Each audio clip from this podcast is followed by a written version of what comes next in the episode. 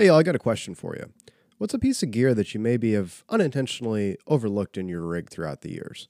Well, for me, it's always been guitar cables.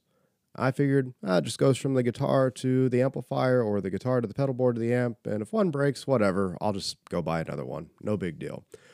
Thanks to the fine folks at Runway Audio, though, I have finally seen the light. Runway Audio is based in Nashville, Tennessee, which is awesome for me because that's right down the road. But it's awesome for you as well because Runway has the best cable on the market. And what makes it the best, you ask? Well, it has the lowest capacitance of any cable on the market right now at 20 picofarads per foot. And pretty much all that capacitance is the ability to store an electrical charge. The lower the capacitance is, the less tone that it sucks from your cable from your guitar on the way to your amplifier. So if you're in the market for anything cable related, whether it's instrument cables, patch cables, XLR cables, speaker cables, power cables, you name it, Runway Audio has got you covered. And if you go down to my link tree, click the link for Runway Audio, any purchasing you will do, I will get a little bit of a kickback from that, which is always appreciated. So check out all the awesome stuff that Runway Audio is doing and pick something up to get the best tone possible. Welcome back to Man the Helm Podcast. I'm your host, Jake. Before we get to today's episode, just to knock out the housekeeping, as per usual, if you want to check me out on any social media platform, you can check me out on Facebook, Instagram, TikTok, YouTube. Pretty much, if you search Man the Helm, you're probably going to find me there. But if you don't want to do all that, you can scroll down to the show notes. I'll have my link tree down there. Everything will be laid out all nice and neat for you to include any affiliate links, stuff like that. Also, if you'd like to reach out a little bit more personally, you can email me at manthehelmpodcast@gmail.com. I will personally get that email, and we can talk about whatever you want. We can talk about life. We can talk about the struggles. We can talk about the good things. Just no weird stuff. And last but not least, you'll also see a link down there for my Patreon. For as little as $1 a month, you can help support this show. But if Patreon's not your thing, totally get it. The easiest and free way to help support this podcast is to share it with a friend. Leave a rating or review wherever you're listening to this. But really, what you're doing right now is the best support I can get for the show. You spending your time listening to this episode. I greatly appreciate every single one of you for taking the time. So, enough of all this. Let's go ahead and get to the episode with Dylan from Dylan Talks Tone.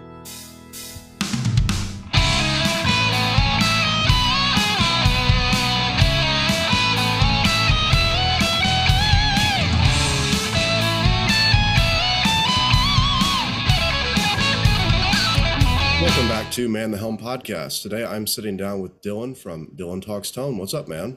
Hey, how you doing? I'm not doing too bad. You know, it's a little chilly here in Tennessee, but 'tis the season, I suppose. Yeah. Where are you in Tennessee? I'm just north of Nashville in a place called Clarksville. Oh, you're right on the border. Yeah. That's a spot for us when we travel because we're in Augusta, Georgia. So okay, yeah. That's like if we leave on Friday night and head north, Clarksville is usually where how far we make it, and then we stay over. Right. Yeah, it's a good spot to kind of like take a break, and plus you got like a plethora of options to get away, you know, highway wise, whichever you're going, north, east, west, whatever.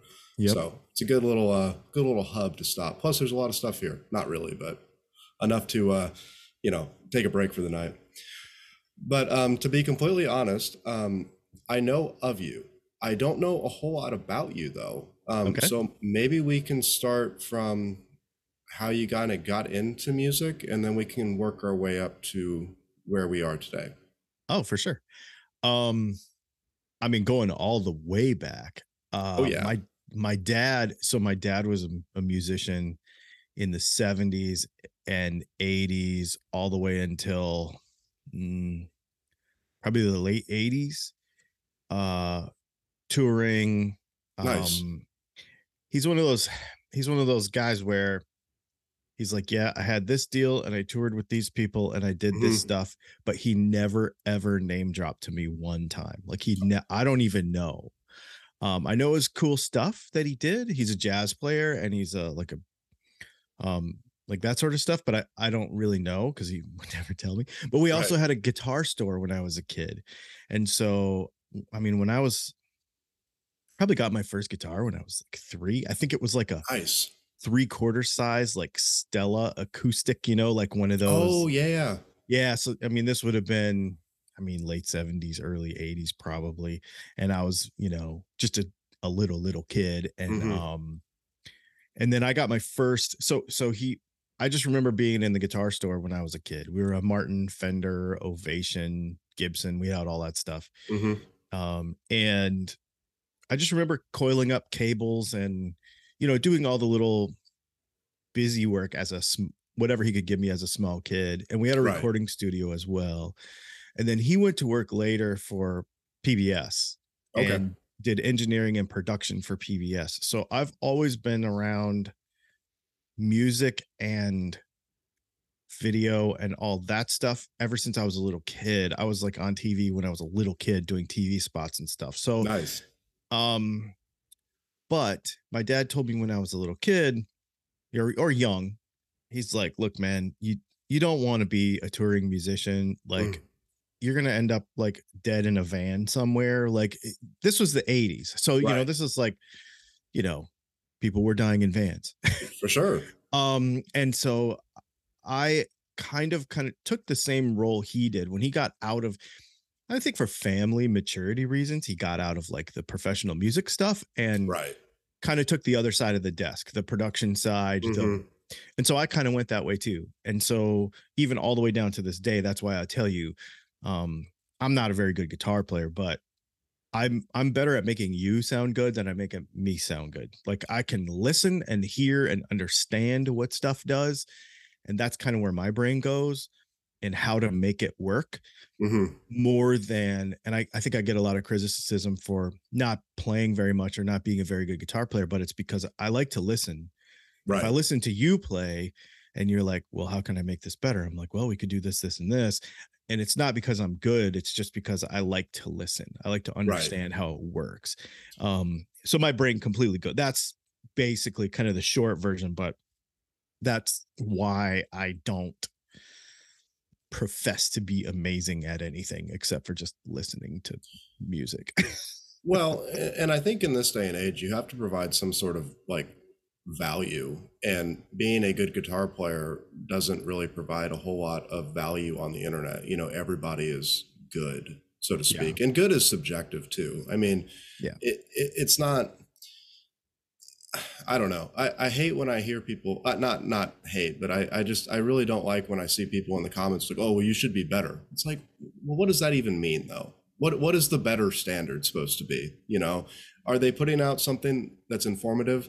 Are they playing to the best of their ability? Then it's a good video or it's a good piece of content or whatever. You know, it doesn't have to be some 12-year-old on Instagram shredding, you know.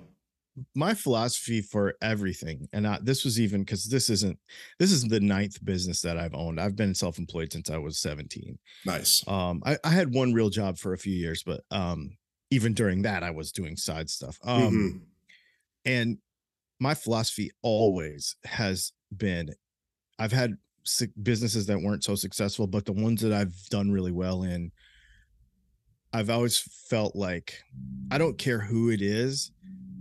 I'm talking to, like, you know, Kevin from The Office, right? Like I'm talking to that guy. He's doing paperwork on a Tuesday. He doesn't really like his job. He's got to pick his kids up after school and hear about some school stuff. He's just a guy. He's all of us just sitting there working. But if I can provide like something that makes his hobby more enjoyable, he only has so much money to spend on it. He has so much time to spend on it. And I just figure if I can make that better for him and make him smile when he picks up when he watches a YouTube video and learns something, or when he goes to the mailbox and puts a new pickup in his guitar, it makes him smile. It makes him enjoy his hobby. That's, to me, that even when I was in the power sports industry before this, designing dirt bike parts. And that's always been the driving thing. Like, if that's what I like to do, if I could make somebody else enjoy their hobby more, I'm going to do it. I mean, it's not even for me about being an expert about anything. I don't want to. I do want to always keep learning, but I also I just want to make people smile and enjoy, you know. They've got to go back to selling insurance on Wednesday morning. Absolutely. But the times in between, or, you know, on their lunch breaks, or when they're sneaking off 10 minutes from their boss, they're watching a cool YouTube video or learning something. You know, that's what I do. So, right. Yeah. You know, I mean, I don't have a boss, but every waking moment I'm trying to learn something cool. And, you know, so I just try to do that for other people. That's really all it is. Definitely. I kind of want to backtrack a little bit, because it sounds like you've never taken the quote unquote safe route. You know, most people just get a normal 9 to 5 and, you know, call it good. They work there for, you know, anywhere from 5 to 10 years. Maybe they have a change or two in their life, but, you know, most of the time it's pretty steady. What kind of like drove you to maybe not have that typical work life? So my parents always chose, I don't want to say always, my dad worked for PBS for many, many, many years. So that was a real job for him. Right. However, in amongst that, he was always doing other stuff, and he was always producing, and he was always producing for bands, and he was always doing stuff. And so he told, and so we're Native American. My dad's Native American. And so one of the ways he got this job at PBS was from a grant that was training people. And he's an ex-Marine. He's was in Vietnam. So he had some of these qualifications to be like radio stuff, FCC stuff, all that stuff. So he got this job for PBS, and all along the way, it was always about being creative. I mean, I remember times as a kid where we had a family meeting and was like, look, guys, nobody ever sits on the couch. Do you want to sell the couch? We're going to buy a drum set and put it in the corner. Like, I remember that conversation as a family, and that's what we did. My mom's right. Like, I think we can cover the cushions and put them on the floor, and then we'll have a drum set instead of a couch. And we're all in on it, you know? And that's what we did. It was always about being creative. And my sister put her first record out when she was like 15 years old. Oh, wow. Yeah. I mean, we were always doing this stuff. So when I started working, I got and we were also a family of 6 on a single income. So we were really broke. So not broke. I'm not ungrateful for anything. I love what I had. But for example, it was like, look, you have this much money to go to pay less and buy some of those, whatever they were, generic Airwalk shoes. This is what you have. And so I've quickly learned that, wait a minute. And my dad was really cool. He was like, look, I'll give you the money for those shoes. If you want to go buy Jordans or real Airwalks or real Vans, because I was a skater, then you have to come up with the extra. I'll give you what I can give you, and then you have to come up with the extra. So gotcha. I was always that, like, well, let me go dig a ditch for somebody. Let me go mow a lawn for somebody. Let me go paint something for somebody. And then by the time I was 17 years old, I had a business washing cars for the Bureau of Indian Affairs in Arizona. Okay. And I had a GSA contract with fleet vehicles for the tribe. And, that was my first business. And then that just kind of mushroomed into the next thing. 'Cause you're just always like, well, I have to make this go, know, and we were not a college family. Everybody was like, be creative, figure out a way to make money.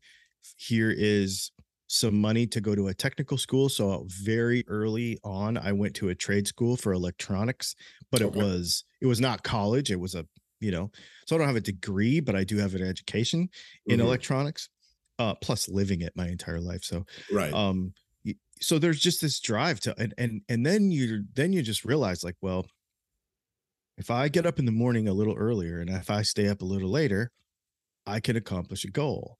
And I mean, there's been times in my life where, you know, I almost lost my house once because the business sucked and I was so stressed out. I was puking every night, you know, I mean, it's not all roses, you know, but at the same time, understanding that, and I tell myself in slow times of the year now, I'll tell myself this, I'm only one click away.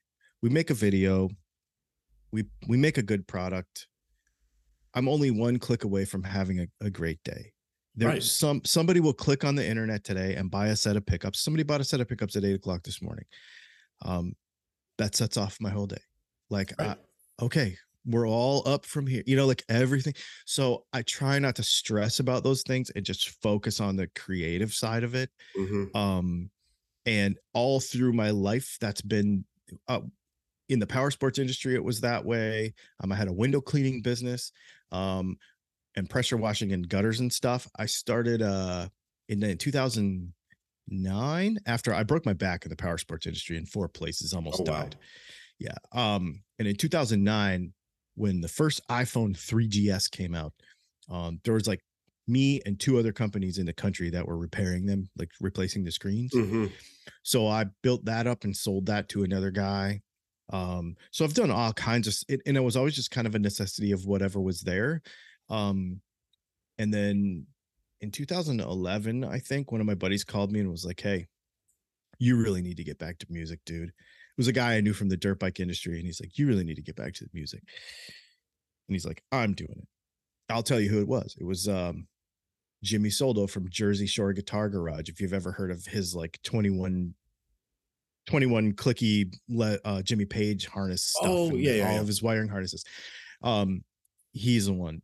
I knew him from the dirt bike industry, and he called me. He's like, "Look, dude, you need to get back into this stuff. You're good at it." He's like, "You just need to." And I was like, "Yeah." I had just sold my business, my cell phone repair company, and I was kind of figuring out what I was going to do next. And I guess the rest is history. We just started a YouTube channel and started going, you know? Well, I think that's like a common theme with most creative people. It's more of a just sit down and do it. You know, it's not going to be good when you first start. You're never really good at anything when you first start. You're going to make horrible mistakes. You're going to feel kind of stupid sometimes, but you know, it's the tenacity just to keep going. And I think, based on what I've heard from you, that's always kind of been instilled, you know, just keep going, you know, even when times are hard, even when you're stressing out, even when, you know, it seems like nothing's going to work, you know, well, you know, what's going to happen if you quit, it's just going to stop. But if you don't quit, you don't know what's going to happen, you know, and most of the time it works out anyway, you know, it might not be the way you thought it was going to work out. It might not even be the way you want it to work out, but it's going to work itself out. Yeah, we're doing stuff now and we're into things, and I'm getting phone calls from people that I never ever would have expected, you know, and like, wait a minute, am I even going? I'm working for somebody, I can't really say who, but I'm making pickups for it's somebody, you know. Okay. And big name. And I just get this random call one day, and it was like, "Hey, we watch your videos in the shop and we think it's cool. Do you want to make all of our pickups for us?" And I'm like, yeah, me? Like, right. I'm just a guy with a mojo tone winder and a camera. Mm-hmm. Like, I'm nobody. And they're like, "Yeah, we want you to." I just talked to him again yesterday, and he's like, "Yeah, we got another order coming." I'm like, okay, you know, and it's pretty neat, you know, like it's a neat, and I didn't think I was ever going to, I just figured, if you wanted pickups from me, you'd go to the website and order them. I didn't think it was going to go down this road, right? You know? But it's fun. It's the what if to me is the what if and the why not. I know they always talk about that why and why not, guys. Like the what if and the why not is that's what keeps me going. Like I just want to know. Yeah, I just want to try it. Yeah, it's fun. Fun. You said, you never know what's going to happen. I mean, it's all just from putting stuff out and putting yourself out online and making content, you know, I think it's funny with the people I've seen a handful of people that are really trying to push to get somewhere or maybe like talk to a specific company. And it usually falls flat because that company might be like, "Ugh, I don't like you spamming my account all the time." You know what I mean? Whenever you're just like, I'm just going to do me and I'm going to figure out what works well. I'm going to get a workflow down. I'm going to start putting content out. And then like you said, you're going to have people that you have no business talking to all of a sudden, like, "Hey, what's up, man? I'm really a big fan of yours. We should do this, this, and this together." And you're just like, oh, okay. Yeah. And you don't know, something I try to tell myself too is even if you don't get any views or anything, it's one view that matters. Like, you know, cause you don't know who's watching your stuff. People have told me, I mean, crazy stuff. Like I've gotten emails and run into people at NAMM and they're like, "Oh yeah, I watch you all the time." I'm like, "Really?" Like, okay. Like that's weird, you know? And you say, like you say, I, I've also stopped. I really don't go after endorsement deals. I don't go after free stuff. I mean, I'll mention it every once in a while as kind of a joke in a video, be like, hey, Gibson, if you want to send me a guitar, you know. Oh, yeah. But the other day I got an email from Gibson and they're like, do you want us to send you a guitar? And I'm like, you okay? Like, you know, it, and I don't know if it's actually going to happen, but well, I was like, wow, you know, surprised, like genuinely surprised. Mm-hmm. Cause I'm just super grateful that people even watch this stuff. Cause it's, you know, it's just guitar stuff. It's one of those weird things though, because it's like when you first start out, I mean, I'm sorry, correct me if I'm wrong. You said you started the channel probably in about 2011 ish. Yeah. Right. Yep. Well, you know, it's one of those things. You don't really see a whole lot of headway, at least from what I've seen from other people, until about, I don't know, maybe a year, 18 months.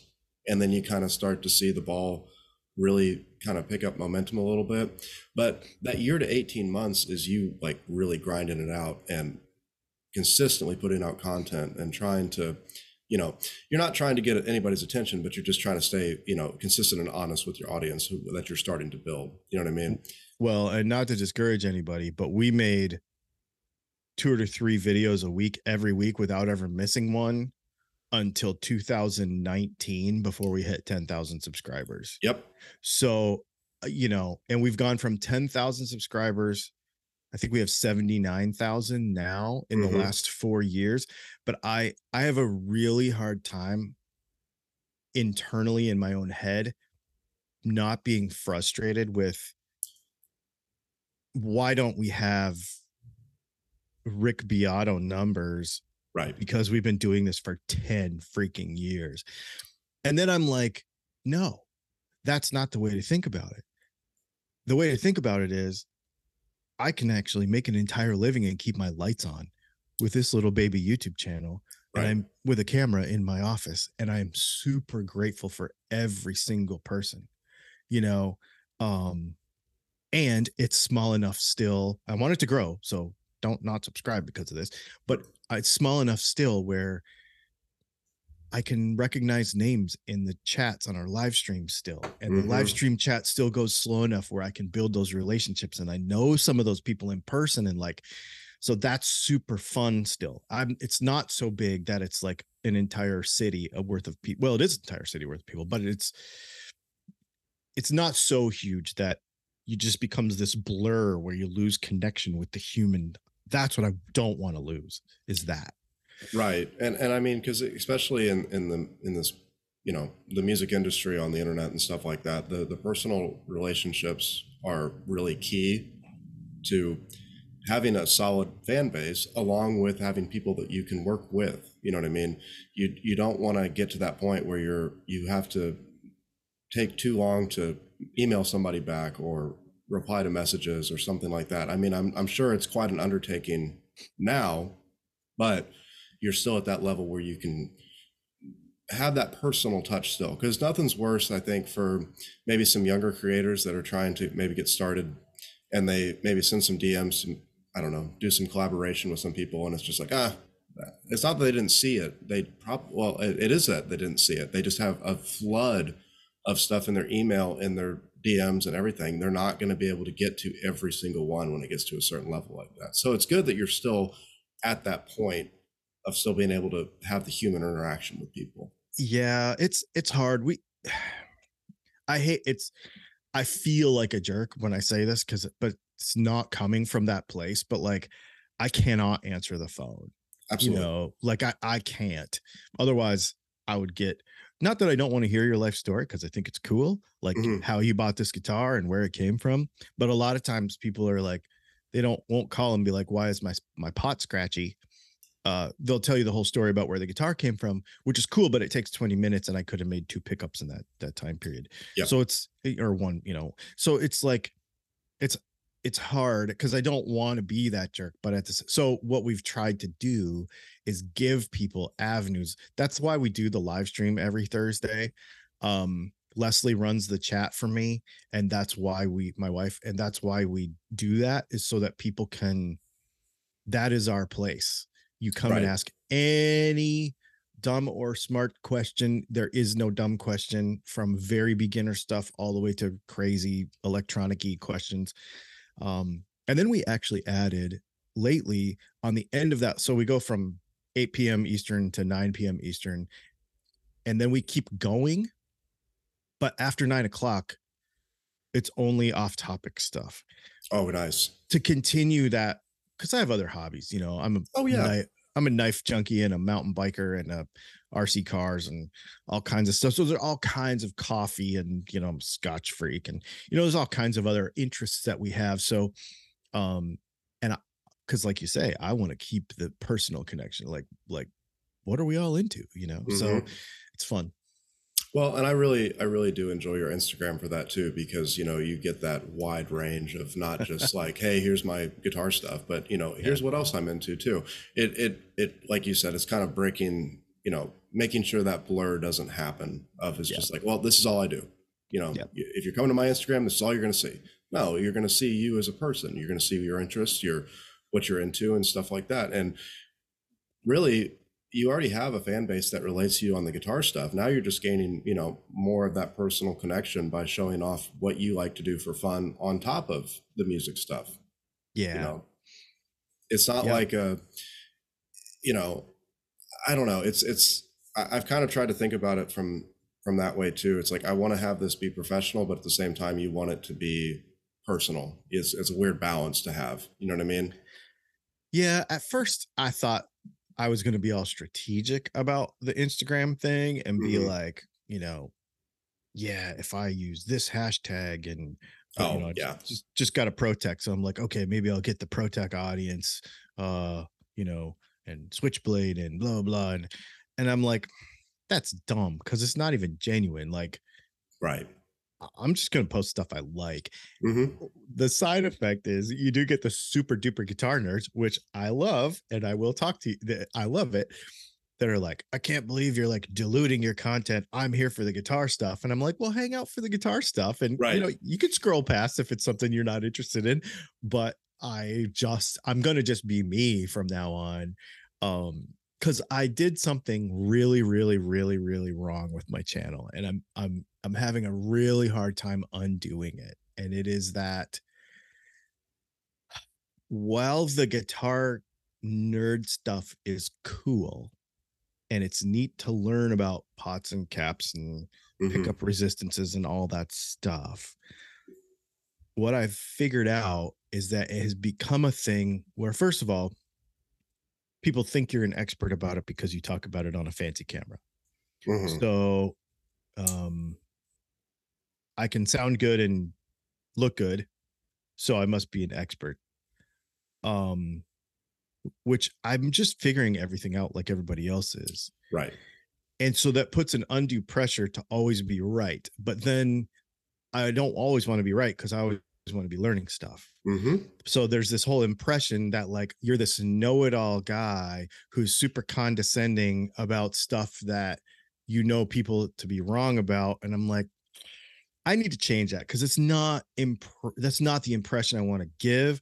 But what happens when you try to be accurate about stuff, then it makes you look sort of, I'm not that guy really. So I'm trying to steer the ship slowly into just like, I'm going to make YouTube videos about guitar stuff that I think is cool. Right. and put the technical stuff in there too, but I really don't want to be looked at like I know stuff. I want to be looked at like I'm figuring out stuff just like you're figuring out stuff. Mm-hmm. Because that's all we're doing. That's all we're doing, you know? And I think I was wrong in, let me be really accurate about how a capacitor works, which should be, but then it takes this weird turn where if you're wrong about one little thing, people are arguing in the comments, and then it becomes this whole, and I don't want to be that guy, you know? Right. Like it's a hard thing to turn the ship, but I'm trying to.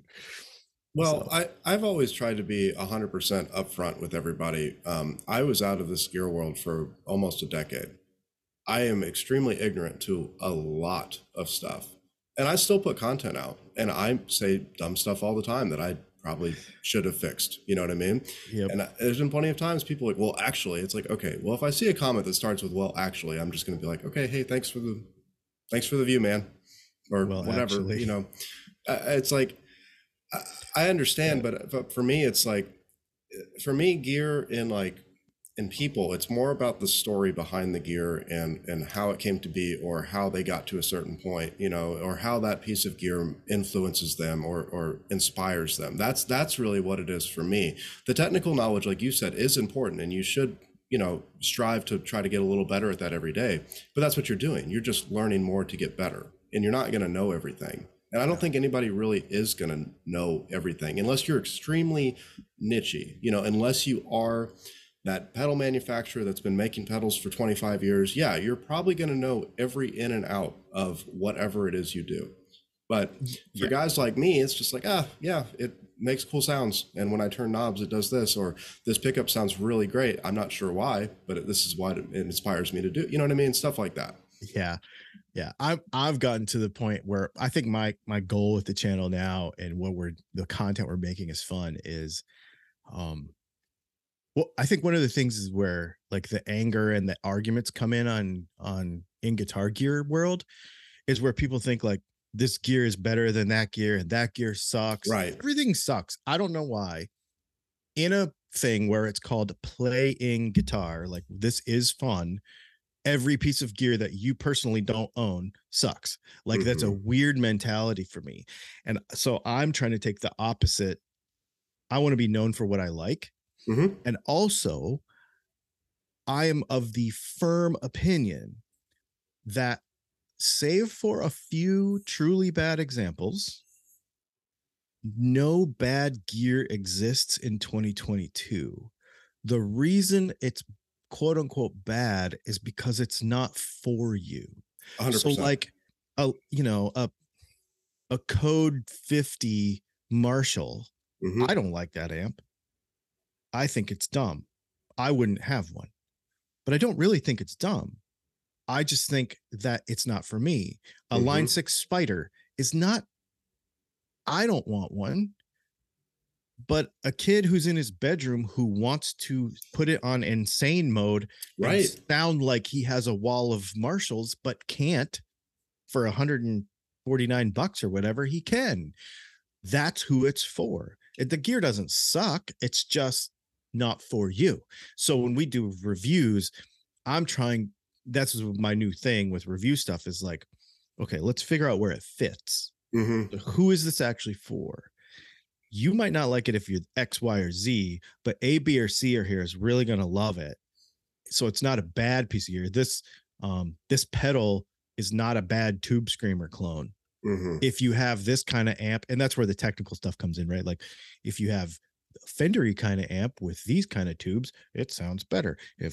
So I'm trying to do more of that stuff, because all gear is cool. Guitar gear is cool. And I want to preach that, you know, like, yeah, absolutely.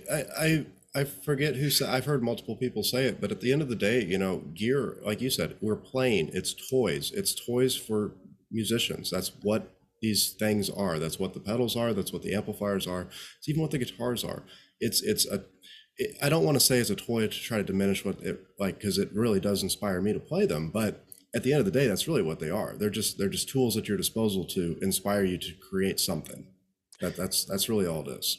Yeah, I've been taking a lot of inspiration from the knife world lately, because the way they market and the way everything. And I heard, I want to say it was Marfione from Microtech Knives the other day. He said something on YouTube that I heard, and he was like, you have to realize, he makes knives, right? And they're expensive. They're like $350. And he's like, you have to realize that nobody needs what we make.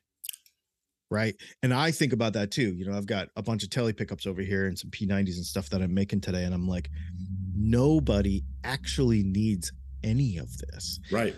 So to present yourself like in the wrong light just hurts that.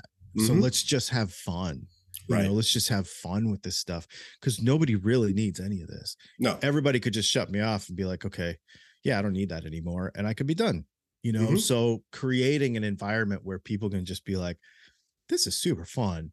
That's really why I'm trying to steer the ship that direction. Cause yeah, I did that wrong. I mean, I would 100% admit that I did that wrong. And if I could do it over, I'm not a regret guy, yeah, but because we are here and we are doing well and everything is fine, but I would like to change that view now. I'm ready to steer the ship in a more positive direction. Well, yeah. I mean, the good thing is, though, it's good to have, you have a different perspective now. And I don't think you would have that perspective without making that mistake. It's a journey. Exactly. It's a journey. You know, so it's just part of it. You're, like we said earlier, you're going to make dumb mistakes and things are going to happen. But, you know, it's just, yeah, it's in how you, quote unquote, get back on the horse, so to speak. You know what I mean? It's how, yep, you're going to attack that situation from here forward, you know? Yep. And if that's the mindset you're going with, I mean, I don't see any, you know, reason why you're not going to continue to be successful at it. No. And I think it should take off. I think once people realize what we're doing and mm-hmm. why we're doing it, I think people really enjoy it. I get a lot of inspiration from people like, you know, like Robert Keeley. You listen to him yeah. on the latest, Blake's podcast, Tone Mob. Yep. And just how positive he is. Oh yeah. Like, he's just so positive and grateful. And I'm like, I am too. I just don't think I don't show the world, and I don't talk about that enough. And I love that. And I'm like, I take inspiration from people like him because it's just a better way to live. And I do live that way. It just doesn't always come through in a video when you're like trying to be technically accurate about the electrolytics of a blah, blah, you know what I mean? Like, right. So just changing the focus a little bit, this much, you know, mm-hmm. and it's like, it just changes everything. And so we're having yeah. a lot more fun. And then next thing you know, I'm getting emails from guitar, because I think guitar brands are seeing it too. Yeah. The more positive vibe. Mm-hmm. And now I'm starting to get phone calls from Gibson and PRS and all these people, and being like, Fender, and being like, hey, do you want to check out our stuff? And I'm like, yes, yeah. I do. And I'm realizing it's because we're making those changes. So I'm very stoked about it. Definitely. Yeah. I haven't talked about this that much, but that's just been on my mind a lot. It's been kind of so thanks for being the avenue for that. Oh, absolutely, man. I'm here for it. Okay. So speaking about avenues and whatnot, I also wanted to talk about your podcast. Just going to say it, right? Mm-hmm. So that was the thing. I've kind of noticed a lot of content creators, and I guess a lot of people from the outside perspective might not know this. Most people that do this for a living don't just do one thing.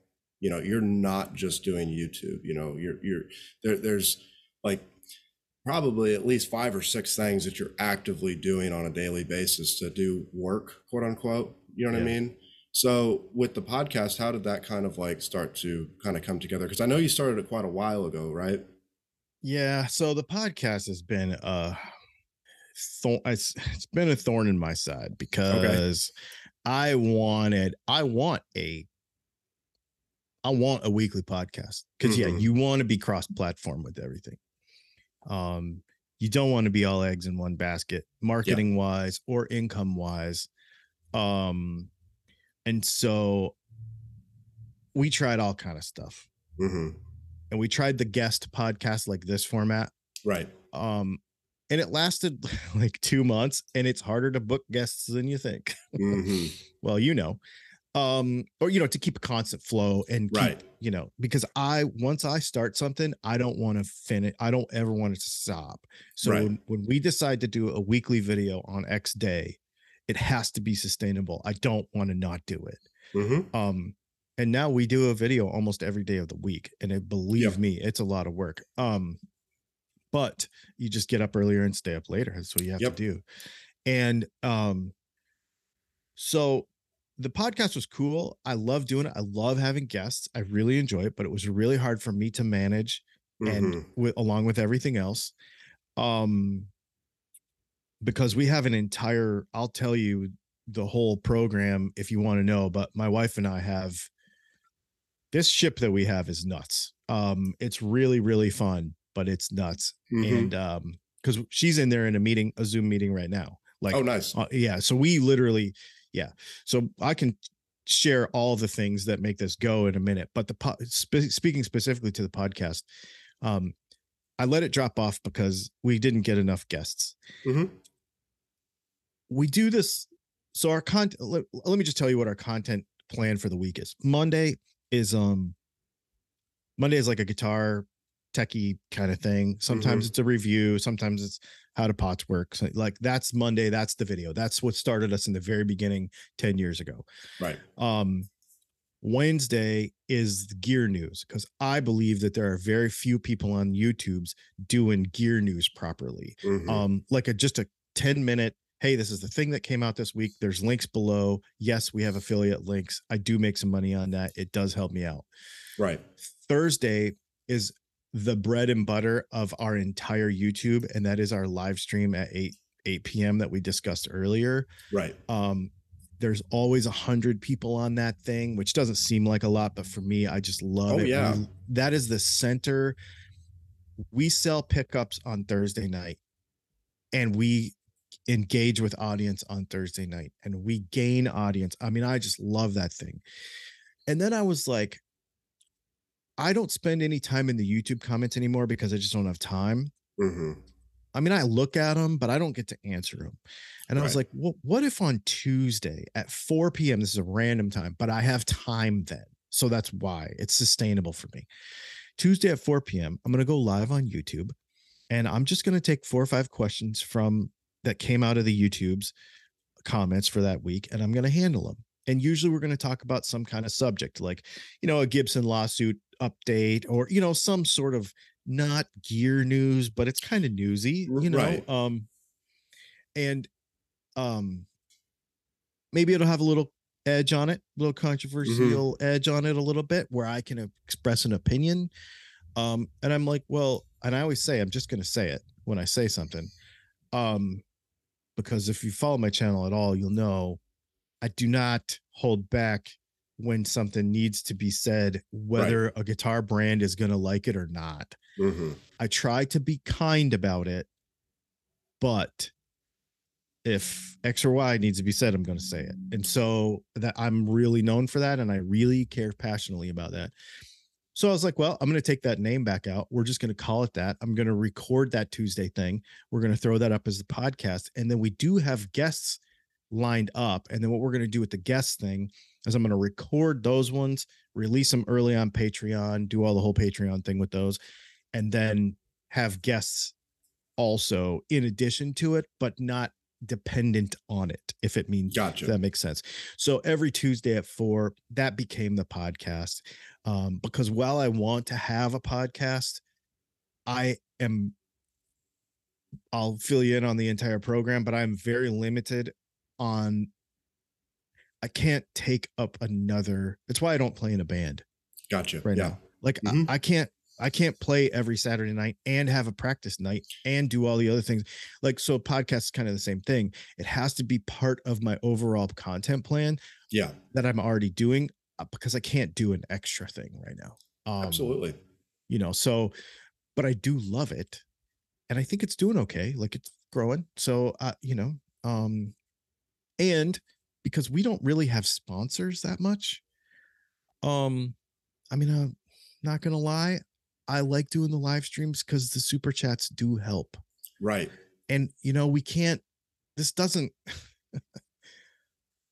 a $2,000 camera doesn't buy itself. I mean, so I really feel gross about talking about sponsorship stuff all the time, you know, but at the same time, I really appreciate super chats and stuff like mm-hmm. that, because it really, really helps. Like, absolutely. It offsets that time. You know, if we get $30 worth of super chats for the hour while I'm sitting there, while I'm like, man, that offsets the time that plus I get to gain the audience interaction. Mm-hmm. So I really do appreciate it a lot, because we don't have sponsors. I mean, I don't have, this is brought to you by, you know, I don't have any of that. So Well, I think it goes back to that general perspective that people see you when they see you on YouTube. They see you have a nice camera, they see you talking, they assume mm-hmm. that you're just, you know, companies are throwing gear at you with a paycheck in it. You know, that's the assumption. And I don't know if that's the same with podcasts. I haven't really heard personally from that. I would assume that would be the assumption if you hear like, oh, hey, even something as simple as like an affiliate link. You know what I mean? Yep. It's like, oh, well, that guy's getting paid. It's like, well, not necessarily. You know, that link is there for you to get to the website if you want to buy something. I might get a little kickback from it. That's really what it is. It's not really a sponsorship spot by any means. The problem, I think, with a lot of that perspective, though, is it's usually not the people that are doing anything with social media that have that perspective. You know what I mean? Most people that are in it already kind of know, like, yeah, this person's probably working a 9-to-5 on top of doing this. If they're not working a 9-to-5, they're making just enough money to stay afloat and still do this. You know what I mean? Yeah. I don't think people realize either. And Leslie gets on to me fairly frequently. She's like, I don't think people realize that this is your real job. Right. Like, and it's not, making pickups is my, you know, we have a pickup company. That's my real job, but they're intertwined with each other. And so, you know, if a video doesn't do well, and the other thing too, is there's a big misconception that just because your video is good doesn't mean anybody's going to watch it. Exactly. You know, I look at other people's views, and again, I can't do this because comparison is the enemy of everything. Absolutely. But I will tell you right now, the news video for yesterday that came out yesterday at noon has 4,500 views on it. Mm-hmm. And that's a great day for me. Right. Our videos don't get guitar YouTuber views. Mm-hmm. I don't think people realize that a good month for somebody is 10 million views a month. Right. You know, I have 10 million views total in 10 years. Right. So, you know, a video that I make that does good for me makes me like $8 this month. Mm-hmm. You know, it's not literally $8, you know, like we're not talking Mr. Beast money here. Right. And so I don't do it for that. I mean, I have to do it for that somewhat, but, and then as far as the gear stuff goes, and I think people get a little twisted about like the honesty of reviews and all that, but I'll tell you right now, I think in 1,100 videos I've ever been written a check for 3. Yeah. For a total of about $800. Mm-hmm. And in all that time, I've been given 4 guitars and maybe 2 or 3 pedals. Right. In 10 years, mm-hmm. you know, so it's, and I know it's happening more, you know, this time next year, I may not be able to say that, but I'm proud of that. Like, it's fun to do it that way. It's expensive. I have to buy all the stuff, but, mm-hmm. You know, but it's, so that's also that the YouTube channel is in the red at all times because we have to buy, we have to buy stuff. You know, the pickup company, I really care about the YouTube channel for a marketing arm for my pickup company. Yep. That's how it started. Now the YouTube channel's fun. So that's why I do it. Mm-hmm. The pickup company's doing great. So that's, you know, so that's why I do the YouTube stuff, because it's fun. And then Leslie and I, so we have those 4 videos a week. And then my wife and I, you may not know this, but in 2019, we sold our house. Okay. And we bought a 38-foot motorhome, and we lived on the road, and I made pickups out of a motorhome for 2 years, all through COVID. Mm-hmm. And we traveled the country, and I made pickups, and it was awesome. And then I got this call from this guitar builder who wanted me to make 200 pickups a month just for him. Right. And I couldn't do it from the road anymore. So we got an apartment in Augusta, Georgia, which is where my wife is from. And, so now we have like a Sprinter. It's a Ram ProMaster, but it's like a Sprinter van, camper van kind of thing. Okay. Yeah. And so we still have that. Like, we're going to Florida for a week next week. Nice. Yeah. So we were in Nashville for a week, a couple weeks ago. We were in, like, we go all over the place. I love that thing. But as a result of that, we have a whole other lifestyle channel and podcast and website and blog and all that stuff. So she handles a lot of that. I shoot all the content and edit all the content for that too. Like, we're going over a content plan for that for the next year and looking at all the reviews of products we need to do. And I mean, it's bonkers. Like, every day it's, you know, and like, you can't make coffee without, oh, hey, I need to feature this coffee cup again, you know, right, so I need to take a photo of this while I'm making my coffee this morning. And I need to, I bought that knife yesterday. Have we made an Instagram post about that? Has the, you know, like, everything is connected. So you're just constantly on. So it's exhausting, but it's so fun. And she also has a full-time job working for a software company. She handles, so she handles accessibility issues for a software company. Okay. So we, we're busy. Yeah. We're really busy. But it's a good kind of busy. Oh, it's so fun. So fun. And we're home together. We've been married, well, January, about 10 years. And oh, congratulations. Thanks. We work in the same, we have a 2-bedroom apartment. We never leave. We're both here all the time, 24/7, and we're best friends, and it's amazing. And yeah, it's great. So, yeah, I mean, that's one of those things though. It's people, I think, generally speaking, once again, you know, you have this idea that, you know, content creation is not a quote unquote job, but it is. You have to, you're quitting. If you're working a normal 9-to-5, you're quitting your 9-to-5 to work 24/7.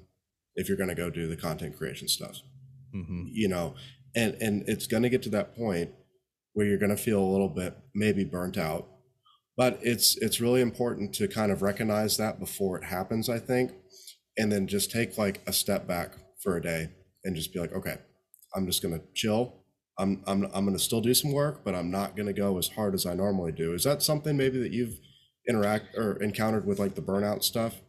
I have gone through periods of that. I don't worry about it so much anymore, but I have gone through massive periods of that, and it ruins your creativity. Right. And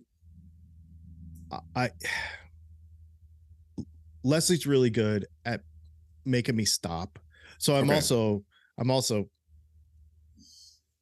I have a spinal injury, and I basically can't work for more than a couple hours at a time. Okay. And so she's the one that will be like, you need to stop. Right. Go watch some YouTube or something. You need to stop. Like, you are working too hard. So there's that too. I have a health component that I have to work into this as well. But I think the biggest thing that has helped me a lot, it's just been kind of an internal personal development of getting to the point where I can stop and be like, I made an Instagram post putting strings on my guitar, and I'm like, this morning, and I'm like, my job is I'm changing strings and making a post. If I complain about this, I am the world's biggest douchebag of all douchebags, because this is the coolest job ever. Yeah. So not losing a moment of gratitude for the fact that Leslie says it to me all the time. She's like, don't forget, you have somebody's dream job. And I'm like, oh, that's true. Like, and I don't want to sound that from a place of ego, but she's trying to remind me to be like, stop, just stop and think for a second. As you're frustrated with X or Y, look what you're doing. Yeah, it's yes, great. Ma'am, you are correct. Right. Well, it's great to have somebody like that in your life to put it in perspective like that for you too, because it's really hard for, I think, anybody to put really a struggle in perspective. You know what I mean? If you're the one going through it, it's hard for you to disassociate from the situation and take a step back and look at it from an outside perspective. So it's really good with your wife telling you like, hey, you know, this is really like, yeah, it might suck in the moment. You might be frustrated, but all in all, you could be digging a ditch right now, you know, or you could be, that's what I say, you know?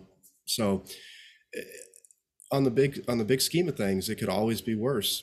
you know, it could always be a heck of a lot worse. Yep. And I never want to also be like, well, at least I'm not digging a ditch, because somebody has to. Yes. And so that is who I am hoping that I can make their day better.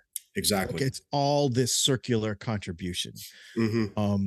You know what I mean? Like, I hope that whoever doesn't like their job on a Tuesday, I can make their day better with what I'm doing. So it becomes a circular contribution to the entire uplifting of everything. Like, that's what I want to do.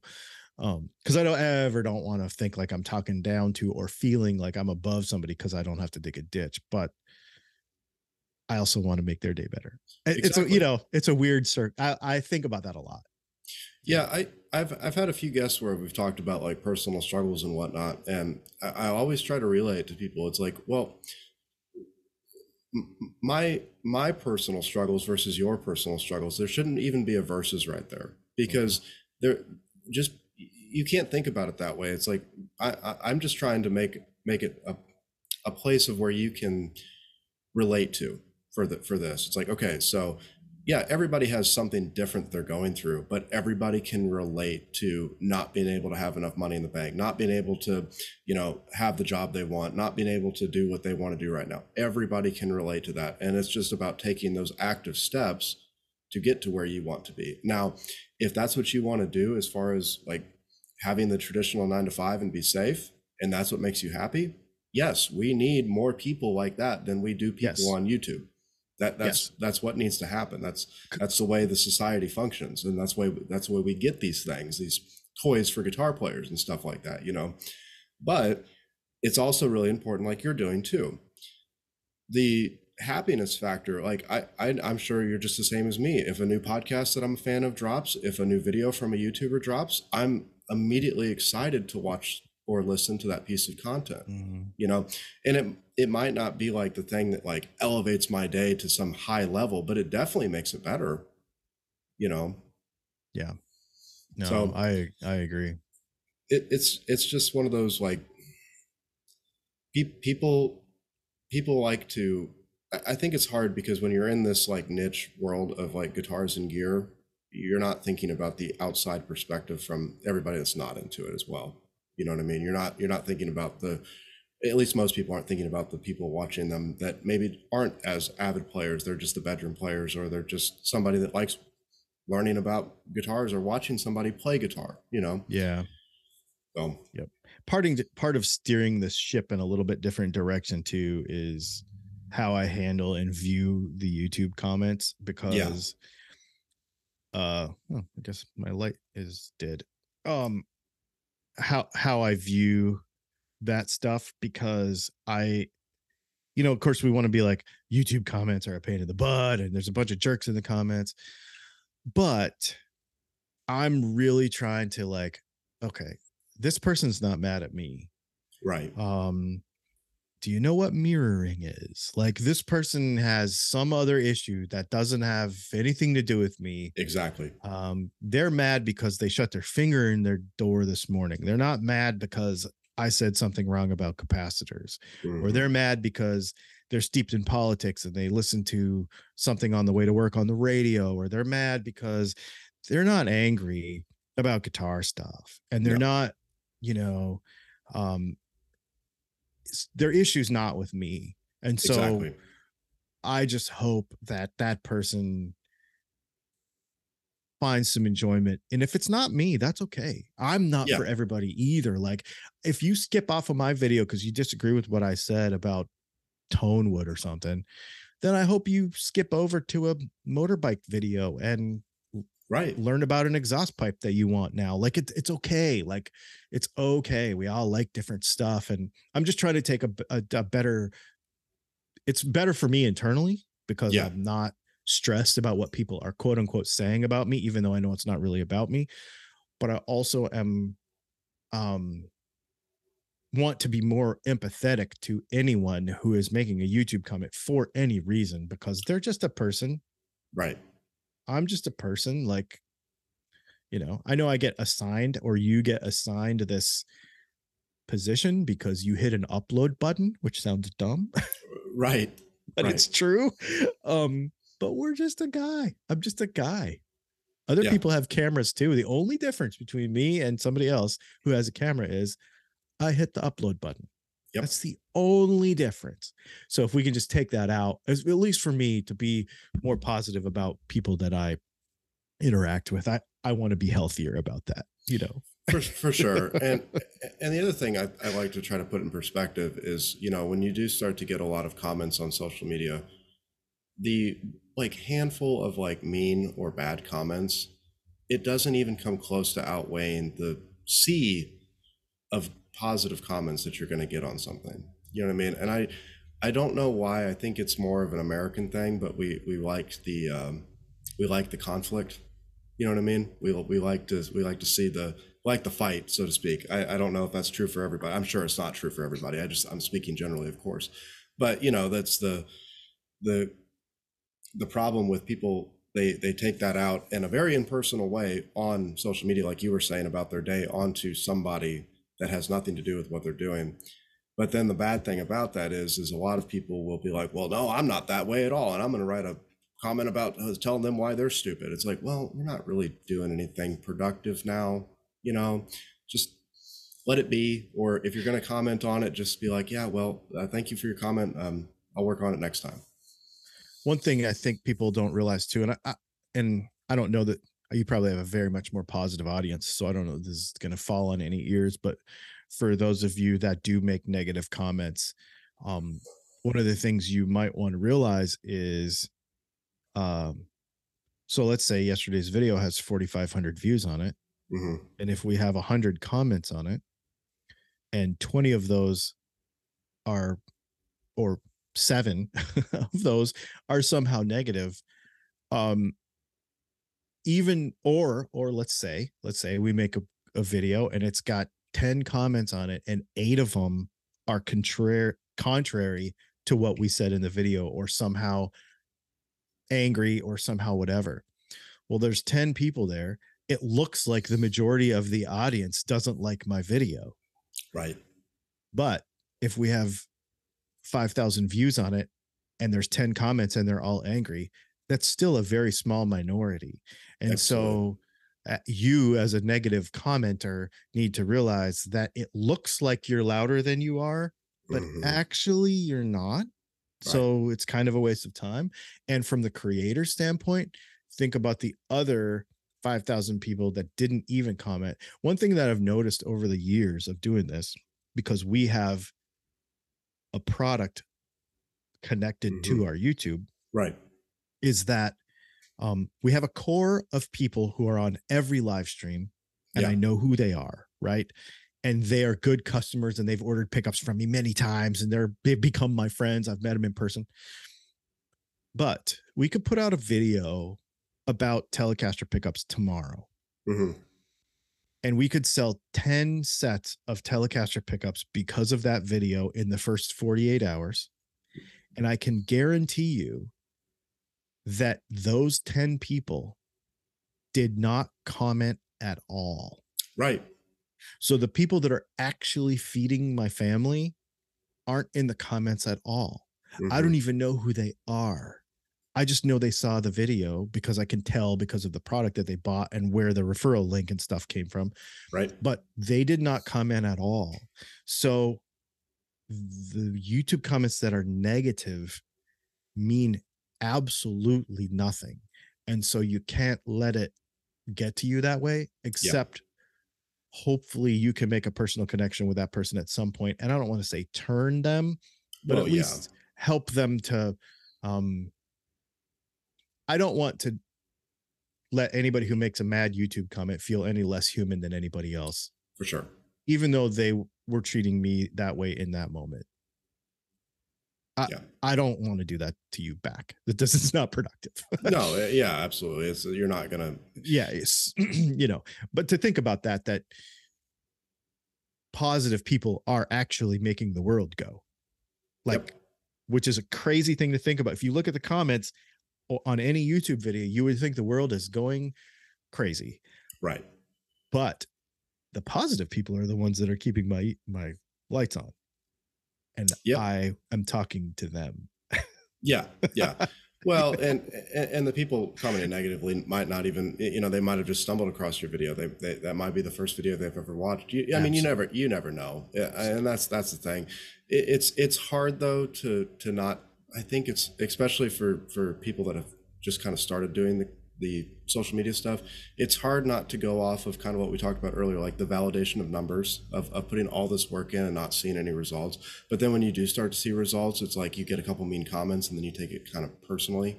It's just like, oh, why am I doing this now? You know what I mean? Like, I'm only getting like 150 views on this video and 3 of these comments that are just people being jerks. You know what I mean?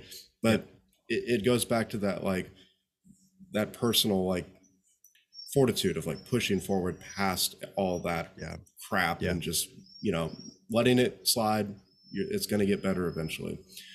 So I don't know. It's a weird thing, but I think a lot of people that have been doing it for a while. And that's why I like talking to creators like yourself. It's like having that perspective of what you've seen and how you've interacted with it and how you're planning to interact with it in the future. It can help some of the people that are maybe starting to get the ball rolling on the social media thing, you know? Mm-hmm. And that's what I've always tried to tell people. It's like, as long as you're honest with yourself and your content, and you don't worry about the numbers initially, and you don't worry about negative comments, you're going to be doing pretty okay, as long as you're consistent and honest, you know? Yep. And that's the thing I've always tried to do. And I've seen a lot of people that are creating that, if they're doing that sort of, you know, they have that mindset, that they're golden, so to speak. And I don't want to say successful. I mean, they are successful, but successful is such a relative term, but they're doing what they love and they're having a good time doing it. So that's success in my book. Yeah. So yeah, I'm enjoying it. I'm having fun. Yeah. I mean, that's really what it's all about. If you weren't having fun, I don't think you'd be still be doing it. No, you know, you'd be moving on to your next business endeavor, whatever it would be that you know, decided to do. Yeah. Well, this one has my name on it, so I kind of, yeah. Right. Yeah. Well, before we wrap all this up, where can everybody find you? Let's get some plugs for you. That way we can, you know, have all that in the show notes down below too. Well, if you put Dylan Talks Tone into anything, you'll find me. Instagram.com/DylanTalksTone, Facebook.com/DylanTalksTone, YouTube.com/DylanTalksTone. And then the Just Gonna Say It podcast is on Apple and Spotify and all that stuff. And then we have patreon.com/DylanTalksTone. And then we also have Teachable. We're starting to do some Teachable courses. Nice. You can go to our website and find that. It's on the front page. Okay. It's actually, we don't do lessons because I don't play like that. But we are doing, like, the one we have now is how to solder for electric guitars. Oh, nice. Yeah. So that one's cool. And we're working on one for truss rods and intonation and stuff like that. So very cool. Guitar setup stuff. So that's becoming a thing.